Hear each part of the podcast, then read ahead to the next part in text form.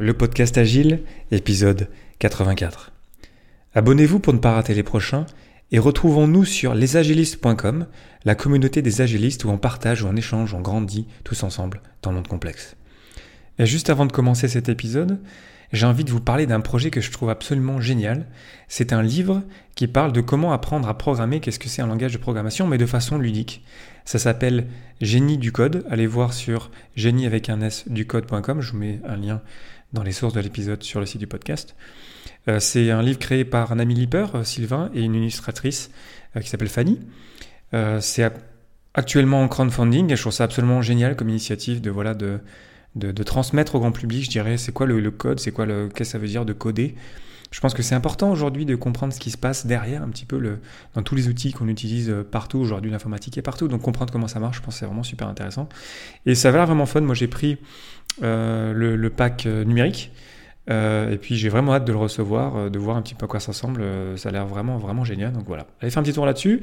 génieducode.com et dites-moi ce que vous en pensez. Et maintenant, bonne écoute.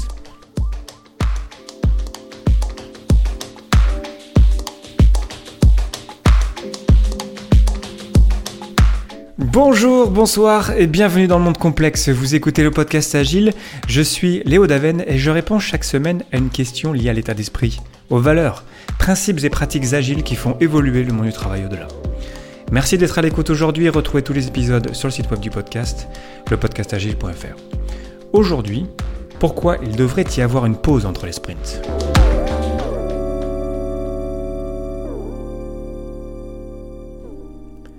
Un nouveau sprint commence immédiatement après la conclusion du sprint précédent. Ça, c'est le guide Scrum de l'année dernière, la dernière mise à jour de 2017, euh, qui dit clairement que voilà, un nouveau sprint commence immédiatement après la conclusion du sprint précédent. Ça veut dire qu'il n'y a pas de pause. Ça veut dire que on vient de terminer la rétrospective, bam, on fait la planification du nouveau sprint. Et je suis pas d'accord avec ça. Je pense que euh, ce serait intéressant qu'on fasse des pauses entre les sprints, qu'on essaie de respirer, qu'on essaie d'avoir un moment à nous en tant qu'équipe pour se rassembler et pour mieux se relancer pour le sprint d'après. Ça ne veut pas dire qu'il faut abuser de ce moment-là entre les sprints. Je pense qu'il faut faire ça de manière euh, euh, intelligente, je dirais. Mais je pense que ça peut être vraiment positif et j'ai souvent observé que les meilleures équipes arrivaient à relancer des sprints après avoir respiré ensemble. Pour commencer, j'ai peur parfois, en, lisant cette phrase-là sur le fait qu'un nouveau sprint commence immédiatement après la conclusion du sprint précédent, que euh, en fait on, travaille trop de manière euh, machinisante, que, euh, que Scrum devienne un cas de travail déshumanisant. Et c'est pour ça que j'ai envie de mettre une pause là entre les sprints.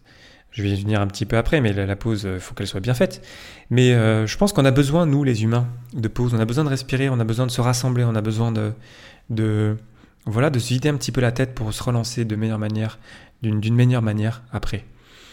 Donc euh, je pense qu'on n'est pas des machines, on est, des humains, donc euh, quand on se retrouve à avoir à la fin d'un sprint la revue, la rétrospective et tout de suite après la planification, qu'on le fasse sur une seule journée ou sur deux jours, euh, c'est dur quoi, comme comment dire, comme de se concentrer pendant autant de temps euh, pendant des meetings. Et je pense que c'est un des problèmes avec Scrum, la vision qu'on en a, c'est que parce qu'on a ce, gros bloc de, de réunions, de, de, de, comment on appelle ça, de, cérémonies, d'événements, du coup, on a l'impression qu'il y a beaucoup de meetings en fait dans Scrum, mais c'est parce qu'en fait ils sont tous ils sont tous rassemblés. Finalement, évidemment, on a la daily Scrum euh, chaque jour, mais ensuite on se retrouve avec trois meetings qui s'enchaînent et si on met pas un petit peu d'humain là-dedans, si on n'y pas, on met pas un petit peu de pause, un petit peu de, respiration, je pense que, je pense qu'on tombe dans un, anti-pattern qui, euh, qui est pas très euh, positif. Donc essayons de, mettre de l'humain là-dedans, essayons de se dire que, euh, ok, oui, bien sûr, la pause, on n'est pas censé non plus travailler sur, sur des éléments, on a besoin de respirer, mais il faut quand même que qu'on respire un petit peu en tant qu'équipe. Moi, j'ai souvent observé que les meilleures équipes euh, se rassembler, soit le soir pour un apéro. On n'est pas obligé de boire de l'alcool hein, quand je parle d'apéro. Mais voilà un moment pour, pour, manger quelque chose, par exemple. Un lunch, un, dîner, un, déjeuner d'équipe. C'est très puissant pour un petit pour voilà, s'arrêter pour mieux se relancer après. Ensuite, cette pause-là, déjà, elle n'est pas censée durer super longtemps. Hein. Une heure, deux heures maximum, je dirais. Euh, et puis surtout, on n'est pas censé travailler pendant cette pause-là. On n'est pas censé terminer des choses, par exemple. Ça, ça peut être vraiment un anti-pattern euh, problématique. d'avoir un, petit peu de, temps euh, au milieu entre les sprints pour terminer des choses. Le sprint, il est censé vraiment se terminer, le, travail, on est censé le, revoir ensemble pendant la revue. Donc ça veut dire que le sprint, il, se termine en vrai à la fin de la rétrospective, mais dans, l'effet de le travail accompli qu'on doit revoir ensemble, ça se termine avant la revue. Ça veut dire que pendant cette pause-là, on n'est pas censé reterminer des trucs, on n'est pas censé, par exemple, changer notre vélocité parce qu'on a pu euh, terminer, par exemple, une, histoire d'utilisateur. Donc on n'est pas censé travailler. Ensuite, on n'est pas censé non plus continuer la rétrospective pendant cette pause-là. Ça, ça peut être aussi encore un anti-pattern un petit peu dangereux, ce qui ferait qu'en en fait, on enlèverait de la valeur à la, rétrospective. Si on continuait encore à réfléchir sur ce qui s'est passé, Parfois, c'est impossible de ne pas le faire. On a besoin parfois de plus partager dans un, cadre différent. Donc, je dirais que votre Scrum Master va euh, s'adapter et trouver le meilleur moyen de profiter de ce moment-là. Mais ce serait bien qu'on se dise que la rétrospective, on est là pour réfléchir, puis ensuite, ben, c'est vraiment un moment pour nous, un moment d'équipe où on est censé partager, on n'est pas censé parler de boulot. Même si, bien sûr, ça arrive. Mais au moins qu'on le cadre et qu'on se dise, bon, ben là, euh, si on ne s'est pas dit les choses pendant la rétrospective, il faut qu'on se les dise.